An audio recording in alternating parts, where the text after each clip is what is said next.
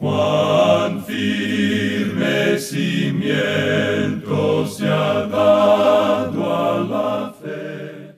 A través de la Biblia, un análisis de la Biblia libro por libro que le ayudará a crecer espiritualmente. Estos estudios fueron diseñados por el doctor J. Vernon McGee. Acompáñenos en este fascinante recorrido a través de la Biblia. La palabra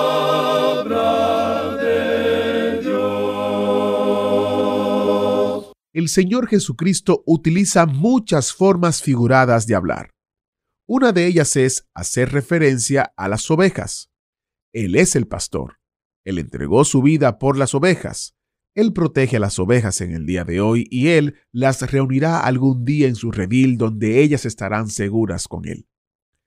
Otra forma figurada que se usa se presenta con una imagen de una gallina cuidando a sus polluelos, protegiéndolos de la lluvia, dándoles refugio debajo de sus alas. Qué tierno, ¿no?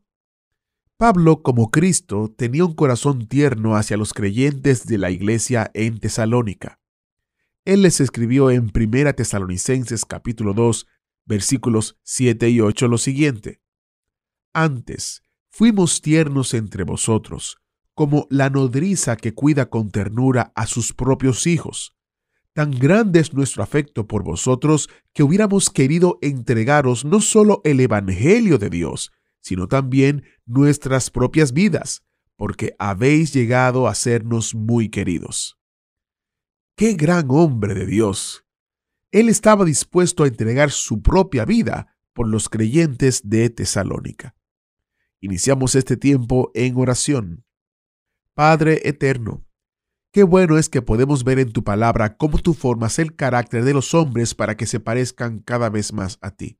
Te pedimos que obres en todos nosotros también, para que nuestro carácter sea transformado de manera que amemos como tú, cuidemos como tú y sirvamos como tú. Te lo pedimos, Señor, en el nombre de Jesús. Amén.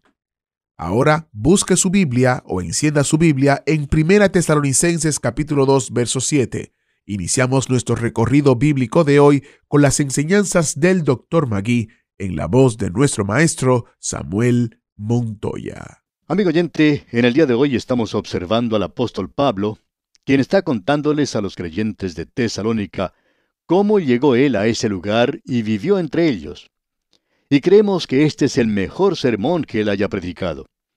En nuestro último programa estábamos observando la vida del apóstol Pablo, el lado maternal, por así decirlo, de su ministerio. Él les dijo en el capítulo 2, versículo 7 de esta primera epístola a los tesalonicenses, Antes fuimos tiernos entre vosotros, como la nodriza que cuida con ternura a sus propios hijos. Ahora esa palabra nodriza quiere decir una madre que está amamantando a sus hijos. Dijimos que era como un ave que cuida a sus polluelos. Destacamos también el hecho de que el Señor Jesucristo mismo dijo de Jerusalén, ¿cuántas veces quise juntar a tus hijos como la gallina a sus polluelos debajo de sus alas? Y eso es lo que el Señor quiere hacer por todos nosotros los que pertenecemos a Él. El Señor Jesucristo utiliza muchas formas figuradas de hablar. Una de ellas es cuando habla acerca de las ovejas. Él es el pastor, Él entregó su vida por las ovejas. Él protege a las ovejas hoy y Él las reunirá algún día en su redil, donde ellas estarán seguras con Él.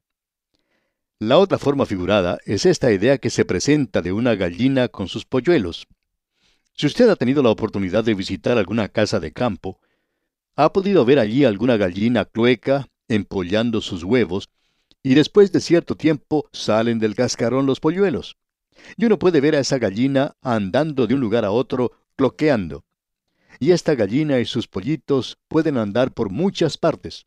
Y si de pronto comienza a llover, la gallina trata de guiar a sus pollitos a un lugar seguro donde no se mojen. Pero si no tiene oportunidad de llegar a un lugar donde pueda cobijarse, se detiene en alguna parte y comienza a llamar a sus pollitos para que éstos se refugien debajo de sus alas. Y por más que llueva, y aun cuando la gallina se esté mojando, los pollitos no se mojan. ¿Y cuántas veces el Señor Jesucristo dijo, si vosotros hubierais venido a mí, os hubiera refugiado debajo de mis alas? El Señor puede protegernos de todas las cosas que nos atacan, aun de las mismas tentaciones. Él nos puede proteger de esto. Este es un cuadro maravilloso. Y Pablo está diciendo aquí, yo soy esa clase de predicador. Y esa es la clase de predicadores que hacen falta hoy. Quizá esta gente no sea muy elocuente o pueda presentar grandes sermones. Sin embargo, ellos son los pastores que pueden ayudar a aquellos que lo necesitan. Es mejor encontrar una de estas personas que tratar de escribir una carta a un programa radial, aun cuando se pueda recibir la respuesta por medio de una carta.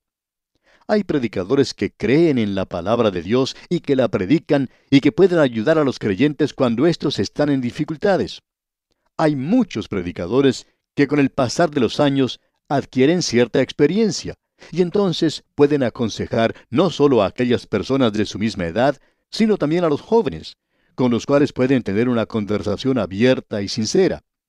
Estos predicadores pueden ayudarle a usted, amigo oyente, porque son personas como el apóstol Pablo, que tienen un lado, digamos, materno en su ministerio. Y hay algunos que enfatizan este tipo de ministerio que tienen y son muy buenos para aconsejar a la gente. También tenemos el lado paterno del ministerio, y eso lo encontramos en el versículo 10. Pero vamos a continuar en esta sección considerando lo que nos dice ahora Pablo aquí en el versículo 8. Tan grande es nuestro afecto por vosotros que hubiéramos querido entregaros no solo el Evangelio de Dios, sino también nuestras propias vidas, porque habéis llegado a sernos muy queridos. El apóstol Pablo tenía un amor genuino por los creyentes, y él estaba dispuesto a entregar su propia vida por los creyentes de Tesalónica. Podemos apreciar que él tenía con ellos una relación maravillosa. El apóstol Pablo fue un gran hombre de Dios. Usted puede notar ahora que en el versículo 9 aún se está tomando este tema de el lado materno del ministerio. Y luego vamos a considerar el lado paterno dentro de algunos instantes. Y dice Pablo en la primera parte de este versículo 9, porque os acordáis, hermanos, de nuestro trabajo y fatiga. Y aquí tenemos una referencia directa a la madre, ya que ella es la que trabaja en esta forma. Y luego Pablo continúa diciendo en la segunda parte del versículo 9, cómo trabajando de noche y de día, para no ser gravosos a ninguno de vosotros, os predicamos el Evangelio de Dios. Él está trabajando de día y de noche. Así es como trabaja una madre. El hombre puede trabajar de sol a sol, pero el trabajo de la madre nunca se acaba. La madre no es una clase de enfermera o nodriza que trabaja solo ciertas horas y que recibe su pago por eso. Pablo está diciendo aquí que él no era esa clase de persona. Él no pertenecía a algún sindicato. A veces nos preguntamos, ¿por qué con todo este asunto de la liberación de la mujer, ¿por qué no se organizan ellas y forman algún sindicato para las madres? Recomendamos eso. Quizás las madres lograrían que el sindicato apoyara que ellas trabajaran nada más que ocho horas diarias y luego que los niños fueran cuidados por el padre por otras ocho horas y las horas restantes las criaturas podrían estar al cuidado de los vecinos, por ejemplo. Quizá puedan lograr algo como eso. Pero amigo oyente, no creemos en realidad que las madres gusten de hacer eso porque ellas obran de una manera un poco diferente. En cierta ocasión había dos muchachas que trabajaban juntas. Una de ellas tuvo que dejar el trabajo y no pudo ver a su amiga por mucho tiempo. Dos o tres años más tarde se encontraron en una de las calles de la ciudad. La que continuó trabajando en la fábrica le preguntó a la otra, ¿Qué andas haciendo ahora? ¿Todavía estás trabajando? A lo cual la otra le contestó, No, ya no estoy trabajando más, ahora estoy casada. Luego esta muchacha preguntó a su amiga, ¿Y tú todavía estás trabajando? A lo cual la otra le contestó, Sí, yo todavía estoy trabajando en la fábrica. Y continuó diciéndole, ¿Así que estás casada? Cuéntame acerca de tu marido. Y la amiga le dijo, No solo tengo un marido, sino que también tengo un bebé. Y le contó lo maravilloso que era su vida ahora cómo se había encontrado con este joven de quien se había enamorado y casado luego, y cómo ella se levantaba temprano para preparar el desayuno para su esposo, y cómo él la amaba en gran manera. La alegría que ella sentía cuando su esposo regresaba del trabajo, la abrazaba, la besaba, y que luego cenaban juntos, y que más adelante, con el correr del tiempo, tuvieron un hijito. Bien, cuando llegó el bebé, Ella le contaba a su amiga que tenía que levantarse a las tres de la mañana para darle de comer, y entonces su amiga le dijo, Bueno, recuerdo que cuando tú trabajabas en la fábrica conmigo, acostumbrabas a mirar mucho el reloj, y cuando llegaban las cinco de la tarde salías del trabajo muy rápidamente. A lo cual la otra amiga contestó, Sí, pero ahora no tengo necesidad de mirar el reloj porque ahora trabajo muchas más horas. Y su amiga entonces le dice, yo pensaba que tú no estabas trabajando. Y ésta le dijo, ah, en realidad, eso para mí no es un trabajo. ¿Por qué? Porque ahora ella es motivada por el amor, amigo oyente. Y eso es precisamente lo que Pablo nos está diciendo aquí. Yo he trabajado de noche y de día, no pertenezco a ningún sindicato, tampoco recibo salario alguno, no soy una persona asalariada. En cierta ocasión, un miembro de la iglesia se acercó a su pastor y le dijo, Usted tiene que ir a visitar a tal y tal persona. A usted se le paga para hacer eso. Y el pastor le contestó, Usted vaya a ver a esa persona. A usted no se le paga por hacerlo, y usted puede hacer probablemente un trabajo mucho mejor que lo que yo pueda hacer. Porque nosotros no estamos en la obra del Señor bajo esas condiciones. Eso puso a ese miembro de la iglesia en una posición bastante difícil y tuvo que ir a visitar a esa persona. Y nunca más se dirigió a su pastor de esa manera. Amigo oyente, el apóstol Pablo era una nodriza como la que aquí se menciona, y hay muchos pastores que hacen lo mismo que él.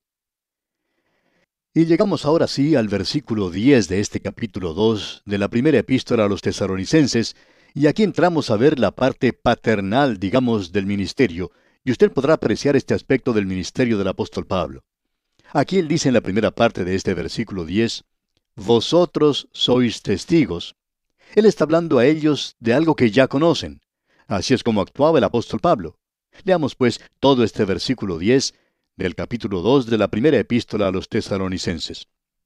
Vosotros sois testigos, y Dios también, de cuán santa, justa e irreprensiblemente nos comportamos con vosotros los creyentes. Observemos ahora ese comportamiento santo que él dice aquí.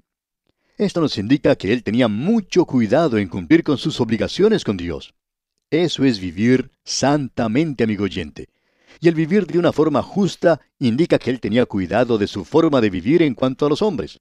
Pablo tenía una obligación con Dios, y él también tenía una obligación con los hombres, y él cumplía con ambas cosas.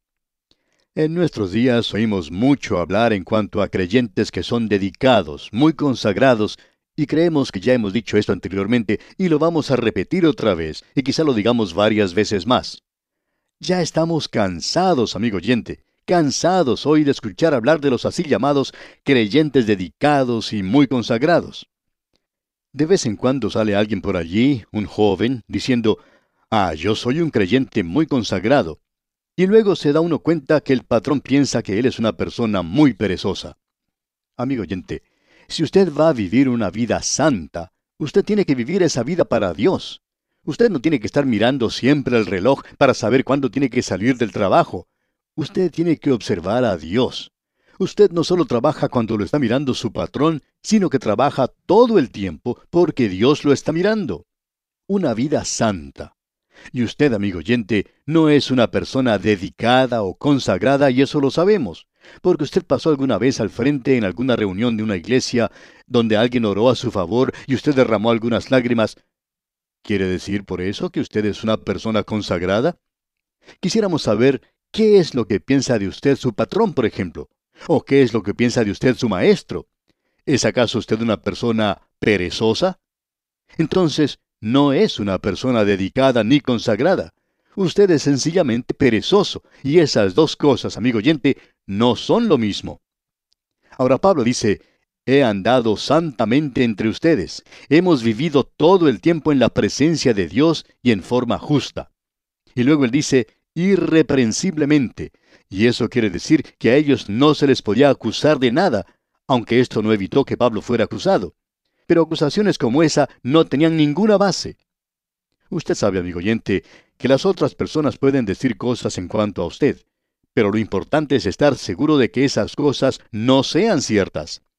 Es por eso que Pablo dice aquí que él se había portado irreprensiblemente, que ninguna acusación contra él podía mantenerse, porque su vida, junto con sus amigos, era una vida santa, por medio de la cual podía rechazar esta clase de acusación.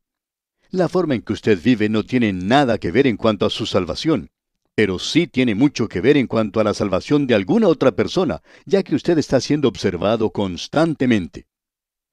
Ahora notemos lo que dice aquí él en el versículo 11 de este capítulo 2. Así como también sabéis de qué modo, como el Padre a sus hijos, exhortábamos y consolábamos a cada uno de vosotros. Bien, observemos esto que tenemos ante nosotros.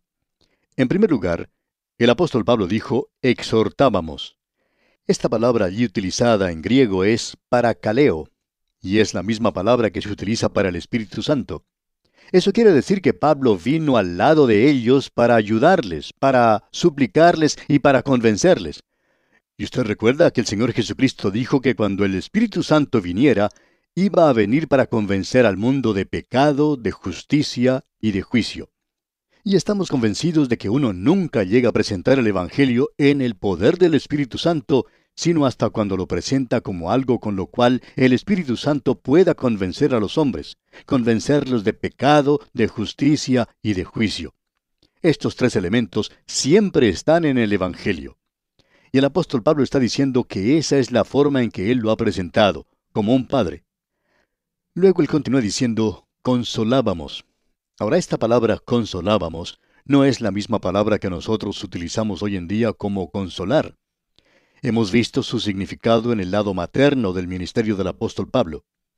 En su lugar, la palabra aquí significa persuadir. Había una urgencia en el mensaje de Pablo a los tesaronicenses. Luego él los persuadía, urgía a los hombres. Así que, hermanos, os ruego, decía él. El apóstol Pablo podía rogarles. Y esa es la forma en la cual nosotros deberíamos presentar el Evangelio hoy. Luego en la primera parte del versículo 12 leemos, y os encargábamos. Y eso tiene una nota de severidad, de disciplina. Es una palabra muy viril, una palabra muy robusta, una palabra firme, una palabra masculina. En el día de hoy tenemos mucha predicación débil. Son palabras lindas pronunciadas por una persona buena a una audiencia hermosa. Eso simplemente hace que uno preste oídos sordos a una predicación así. Ese no es el mensaje que encontramos aquí. Aquí hay cierta urgencia. Alguien ha definido un servicio promedio en una iglesia liberal como un lugar donde un hombre moderado habla ante un grupo de personas moderadas y les surge a que sean más moderados. Amigo oyente, eso realmente nos enferma. No nos gusta esa clase de cosas. En algunos países, durante la época de la Pascua, los periódicos publican los temas sobre los cuales van a predicar los predicadores liberales el domingo de resurrección. Ellos tienen un verdadero problema con el tema de la resurrección. Y si uno tiene la oportunidad de leer algunos de los temas que van a presentar, notará que algunos de ellos en realidad causan gracia verlos. En cierta ocasión, un pastor presentó el tema de La Pascua es la época de las flores. Amigo oyente, ¿se imagina usted que ese haya sido un mensaje robusto, viril? No nos sorprende que en el día de hoy tengamos tantos santos enfermos si están recibiendo esa clase de alimento. Un gran predicador del pasado acostumbraba decir que algunos sermones no tienen suficiente evangelio como para preparar una sopa para un saltamontes enfermo. Y eso es cierto hoy, amigo oyente. Pero qué cosa más gloriosa fue el ministerio del apóstol Pablo aquí. Y él dice, así como también sabéis de qué modo como el Padre a sus hijos, exhortábamos y consolábamos a cada uno de vosotros. Y continúa en el versículo 12, y os encargábamos que anduvieseis como es digno de Dios, que os llamó a su reino y gloria. Amigo oyente, nosotros debemos andar dignamente. Eso es lo que Pablo les dijo en su epístola a los Efesios, como usted bien puede recordar. Dijo él, Yo pues, preso en el Señor, os ruego que andéis como es digno de la vocación con que fuisteis llamados.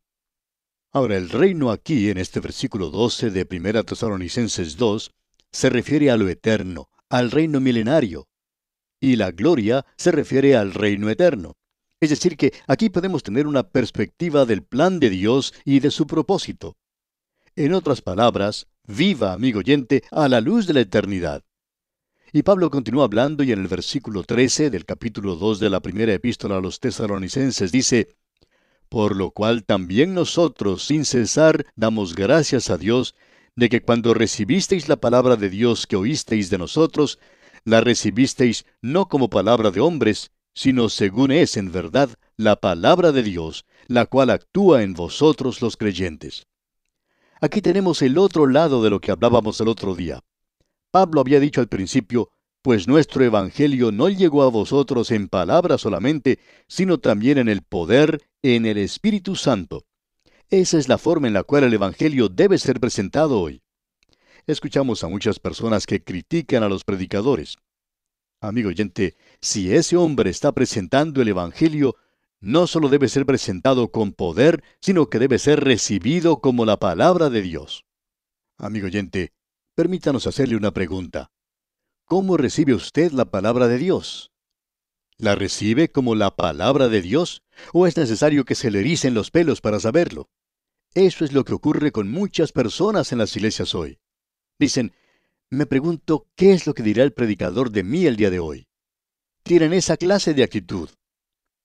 En cierta ocasión, dos hombres que tenían problemas mentales, podríamos decir, le hicieron esta pregunta al predicador. ¿Estaba usted pensando en nosotros cuando dijo tal y tal cosa? Y el predicador ni siquiera sabía que ellos estaban allí. Ellos verdaderamente dieron un agregado sentido a su importancia que no estaba justificado. El predicador opinó más tarde que ellos estaban equivocados si pensaban que él iba a perder tiempo tratando de dirigir su mensaje a personas así. Pero lo importante de notar aquí es que ellos no recibieron la palabra de Dios como si fuera la palabra de Dios. Entonces, no es solo que debe ser predicada como la palabra de Dios, sino que también debe ser recibida como tal. Y amigo oyente, si usted la recibe de esa misma manera, Así es como va a obrar en usted. Esa es la razón por la cual hay tantos creyentes que son fríos hoy. Son tan fríos como la cola de un pescado. Van a las iglesias y para ellos no significa nada. Y si no significa nada para usted, amigo oyente, entonces está perdiendo su tiempo. ¿Recibe usted la palabra de Dios? ¿La está recibiendo como la palabra de Dios? Si hace eso, amigo oyente, entonces hay una bendición allí para usted es decir, si ha sido presentada en el poder del Espíritu Santo. Amigo oyente, esperamos que sea posible unirnos en esto. Esperamos que nosotros podamos presentar la palabra de Dios en el poder del Espíritu Santo y esperamos que usted la pueda recibir de la misma manera. Si eso sucede, entonces realmente se realizará algo en nosotros. Usted puede estar seguro de eso. Y aquí, amigo oyente, vamos a detenernos por hoy. Dios mediante, en nuestro próximo programa continuaremos y terminaremos nuestro estudio de este capítulo 2 de la primera epístola del apóstol San Pablo a los tesaronicenses. Este capítulo 2 es en realidad un capítulo muy destacado, porque aquí tenemos que la venida de Cristo es una esperanza que obra, o sea que actúa en el lugar donde nosotros vivimos. Es nuestra oración que el Señor derrame sobre usted sus más ricas bendiciones. Agradecemos que nos acompañara en el estudio de hoy. Le invitamos a que visite nuestro sitio en internet a través de la biblia.org. Ahí puede suscribirse para recibir las notas y bosquejos de lo que estamos estudiando y noticias del ministerio. También encontrará la variedad de libros y materiales gratuitos que tenemos para usted. El sitio es a través de la biblia.org. Todo lo que hacemos es posible gracias al Señor y a personas como usted que se unen a nosotros en la obra de llevar la palabra entera al mundo entero. A través de la Biblia es una producción de Radio Transmundial.